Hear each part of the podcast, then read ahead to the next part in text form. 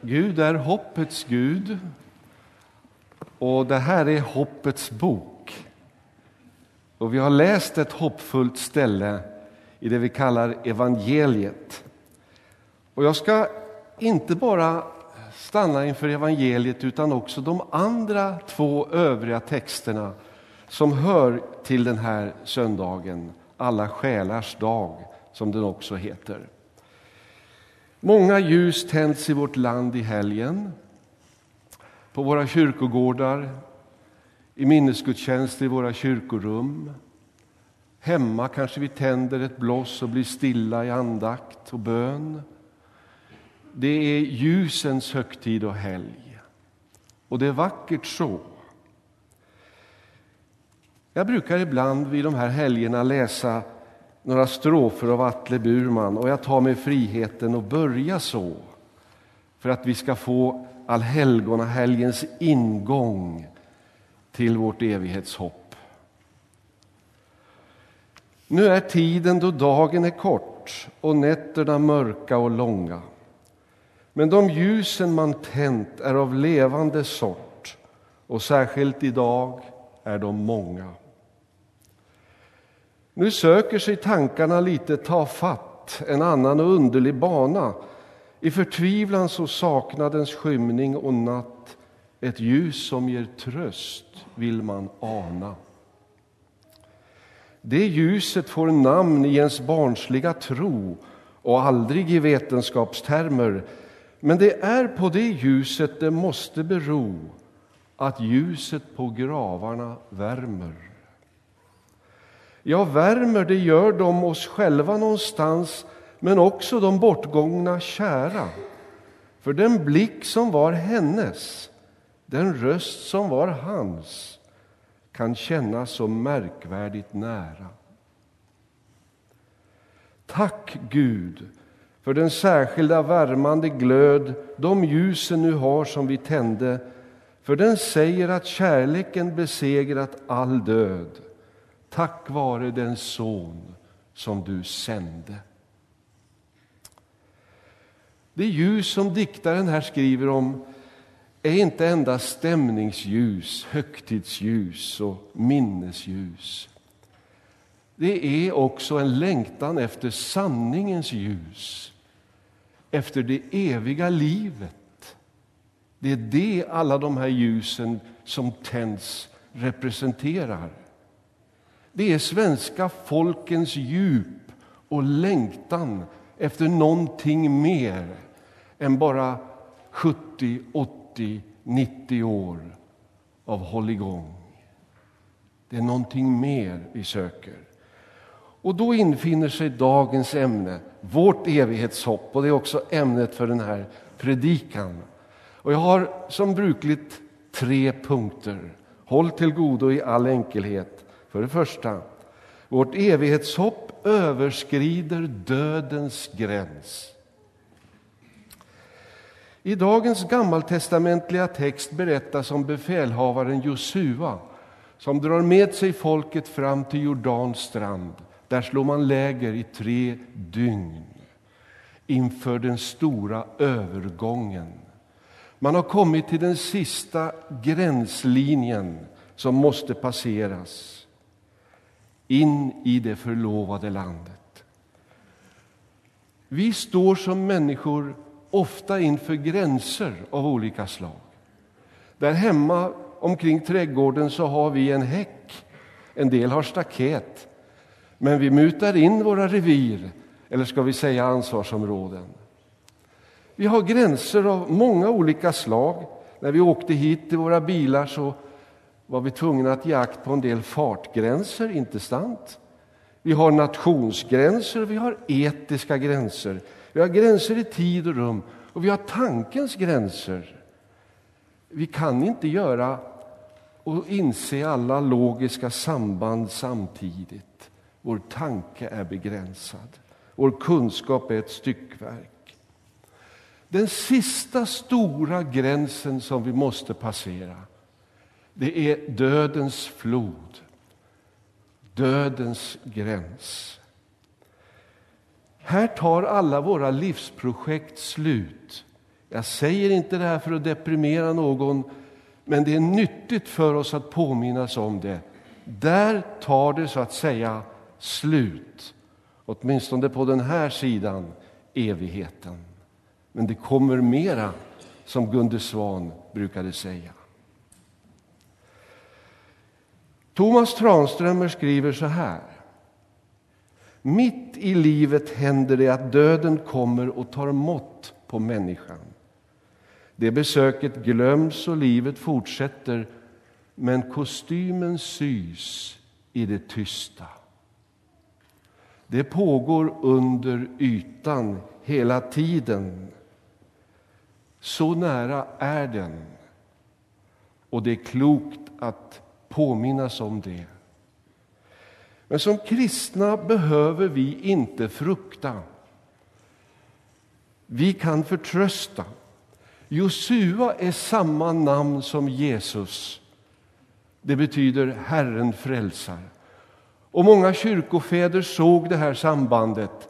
Det här handlar ju inte bara om Josua, det handlar om den store befälhavaren för Guds folk som ska ta oss över dödens flod. Vi behöver inte frukta om det än blåser och skummar. Och omnämnandet av tre dagar påminner ju om hur Jesus gick in i denna flod, kämpade med dödsrikets vindar och vågor, uppstod och segrade och förde liv och oförgänglighet fram i ljuset.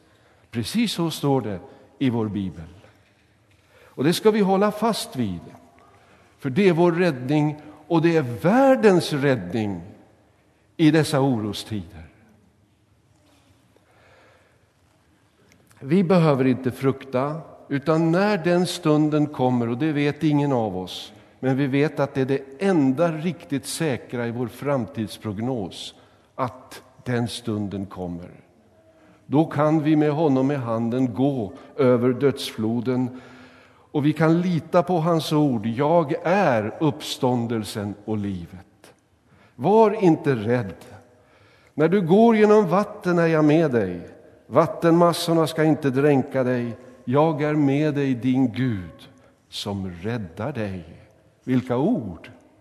Det borde få oss att slappna av, att stå stadigt på frälsningens grund och lika stadigt gå framåt mot vår sista stund som är vår största stund som kristna. För vi säger med Dag Hammarskjöld, för den som tror skall det sista undret bli större än det första. Den stora övergången förberedde Josua genom att låta folket vila och proviantera. De behövde reskost, de behövde stärka sig för resan och övergången. Och vi får reskost också här när vi har slagit läger. Det är nattvardens bröd och vin som ger oss styrka och kraft. Och kyrkofäderna kallade denna måltid för farmakon atanasias. Det är odödlighetens läkemedel. Och det får vi alla ta till oss idag och varje söndag och när helst mässan dukas. För det andra, vårt evighetshopp överskrider tidens gräns.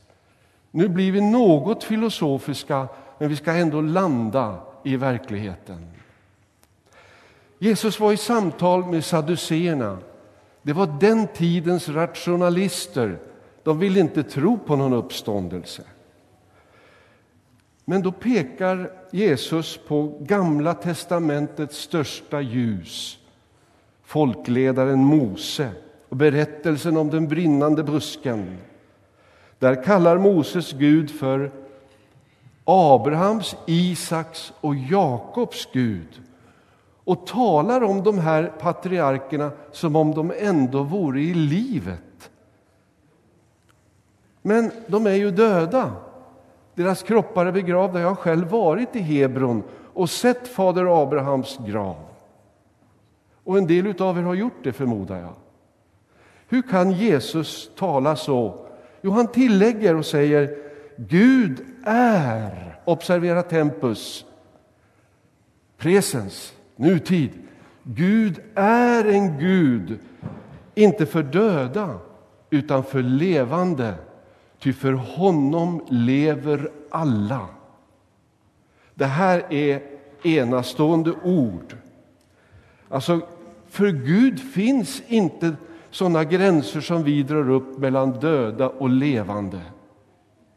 Gud är höjd över allt detta och han kommunicerar och har kontakt med de själar som han vill. Han finns i världsrymden, han finns i havsdjupen, han finns i förfluten till och i framtid. Gud finns överallt. Vi skulle kunna säga det så här att döden är vår beskrivning av det hela utifrån tidens horisont. Men livet är Guds beskrivning utifrån evighetens horisont. Är ni med? Tack snälla ni. Eh, det här är stora saker vi får snudda vid i den här lilla predikan. Livet alltså är så stort och Gud är ännu större. Och han har kontakt med alla sina skapade verk. Och jag kommer till det här om en liten stund, hur det är möjligt. De som gått före oss, som vi talar om som helgon, det är vardagshelgon men också kanoniserade helgon, som gått före oss i tro och kärlek och som Nathan Söderblom säger, som visat en flik av vem Gud är för oss. De finns där inför Guds tron, fullt verkliga. De står klädda i vita kläder och med palmkvistar i sina händer och de ropar med hög röst. Frälsningen finns hos vår Gud som sitter på tronen och hos Lammet. Slutligen för det tredje, vårt evighetshopp överskrider materiens gräns. Jag ska inte gå för djupt i det här, men det finns termodynamiska lagar som reglerar vår verklighet och cellerna och allt det som sker inuti våra celler.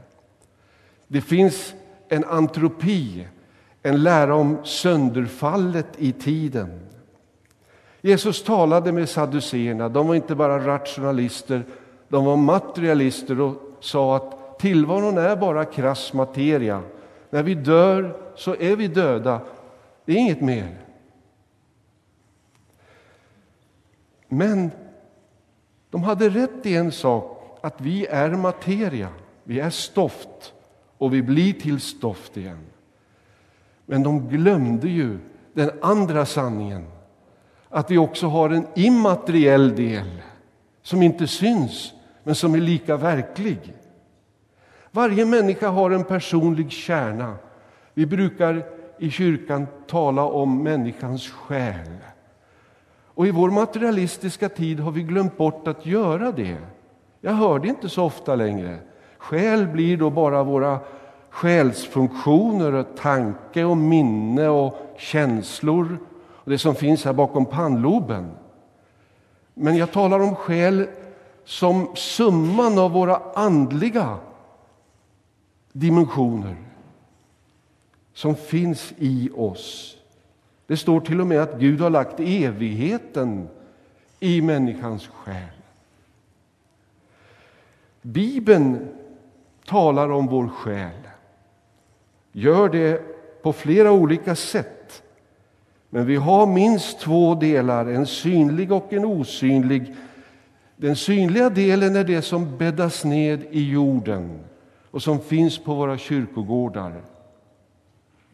Den osynliga delen finns i Guds förvar och skall på den sista dagen klädas i ny gestalt. Och därför skriver aposteln i uppståndelsens underbara kapitel, 1 Korinthierbrevet 15. Så är det med de dödas uppståndelse. Det som blir sått förgängligt uppstår oförgängligt. Det som blir sått föraktat uppstår i härlighet. Det som blir sått svagt uppstår i kraft. Förhållandet mellan det som sås och det som uppstår är om du tänker dig en tulpanlök tar och lägger den i jorden. Och efter en tid med lite sol och väta så kommer förmodligen en tulpan upp och visar färg och doft och fägring. I det ena fallet så har vi en potentiell tulpan och i det andra fallet en reell tulpan. Men ni håller väl med om att i båda fallen är det en tulpan? Det är samma identitet. Och Det är det som aposteln är ute efter. Och det som är så ringa och till synes obetydligt, det skall uppstå och få en ny härlighet. En uppståndelsekropp, skriver aposteln i Filipperbrevet 3 och 21. Så stort är det. Vi bekänner tron på det dödas uppståndelse. Vi ska göra det om en liten stund. Men egentligen är det en liten omskrivning och jag skulle vilja påstå en försvagning av Bibelns budskap och vad de första kristna trodde på. För de bekände carnis resurrectio, köttets uppståndelse. Och så bekänner man än idag när man står upp och läser tillsammans i de stora traditionerna. Vårt evighetshopp överskrider materiens gräns. Det är Guds stora utmaning. Han har möjlighet att, sätta, vidga allting. Varför? Han är ju allting skapare och Herre. Han har den möjligheten och skall visa den på den yttersta dagen. Han visar den redan i Jesu Kristi uppståndelse. Han ska förvandla den kropp vi har i vår ringhet så att den blir lik den kropp han har i sin härlighet. Ty han har kraft att lägga allt, allt under sig. Nu tar jag i här. Jag hoppas jag inte spräcker trumhinnan på någon av er. Men det här är ett underbart budskap. Det är vårt evighetshopp. Det här får vi tro med alla världens kristna. Hörrni, det är särskilt gott att få påminnas om det här när man som jag åldras en smula. Blicken blir inte skum, men något nedsatt med åren. Håret grånar till sig. Skelettet blir lite stelare eh, och rynkorna träder fram. Jag talar precis som det är om min egen gestalt. Jag säger ingenting om er. Förstå mig rätt. Så är det i alla fall för mig och jag tror att jag inte är unik i det här avseendet. Att då ändå få tänka sig att det ska bli en härlighetskropp av allt detta. Hur ska den se ut? Ja, det vet vi inte. Men vi vet att vi ska bli honom, Jesus Kristus, lika, står det. Vi ska se honom sådan han är. Där har vi det stora visio beata det saliga skådandet av vår Herre och Frälsare som har gjort allt i vårt ställe i himmelen med klarhet och friskhet, med renhet och rymd, med lovsång och fullkomlig harmoni. Här nere i dimbankarna ser vi inte alltid vårt rätta hemland. Men det finns, vi får tro det och vi får sträva mot det och då händer något, att vi fylls av hopp och stegen blir inte så tunga. Det blir lättare att andas och kämpa trons goda kamp. I dagens episteltext till Hebreerbrevet 11 står det om dem som gått före oss. De längtade till ett bättre land, ett i himlen. Den här världen är storslagen och vacker. Jag som med familjen vistas i Bohuslän på somrarna kan verkligen instämma i detta. Där har vi en förgård av paradiset och du har väl din. Men hörni, den här världen är också solkad av synden, plågad av ondskan. Kristus kommer och befriar den från detta plågeri. Och det är vårt stora hopp för världen. Det är därför världen behöver Jesus. Världen behöver vårt evighetshopp mer än kanske någonsin i dessa turbulenta tider. Och så står det så här, att var och en som har detta hopp, han renar sig, liksom han, Kristus, är ren.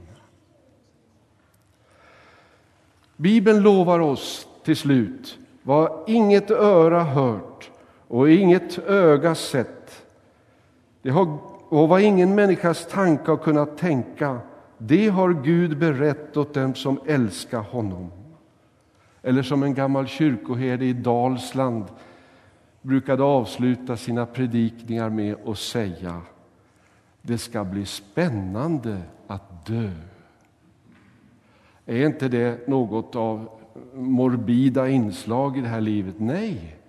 Så trosvisst kan vi tala i förvissningen om att Gud ger oss någonting som till och med är mycket bättre än livet i dess allra lyckligaste stunder. Han sviker oss inte, och vi ska erfara det på den dagen. Och vi längtar efter den dagen med mänskligheten. Må hoppets Gud fylla er tro med all glädje och frid och ge er ett allt rikare hopp i den helige Andes kraft. Amen.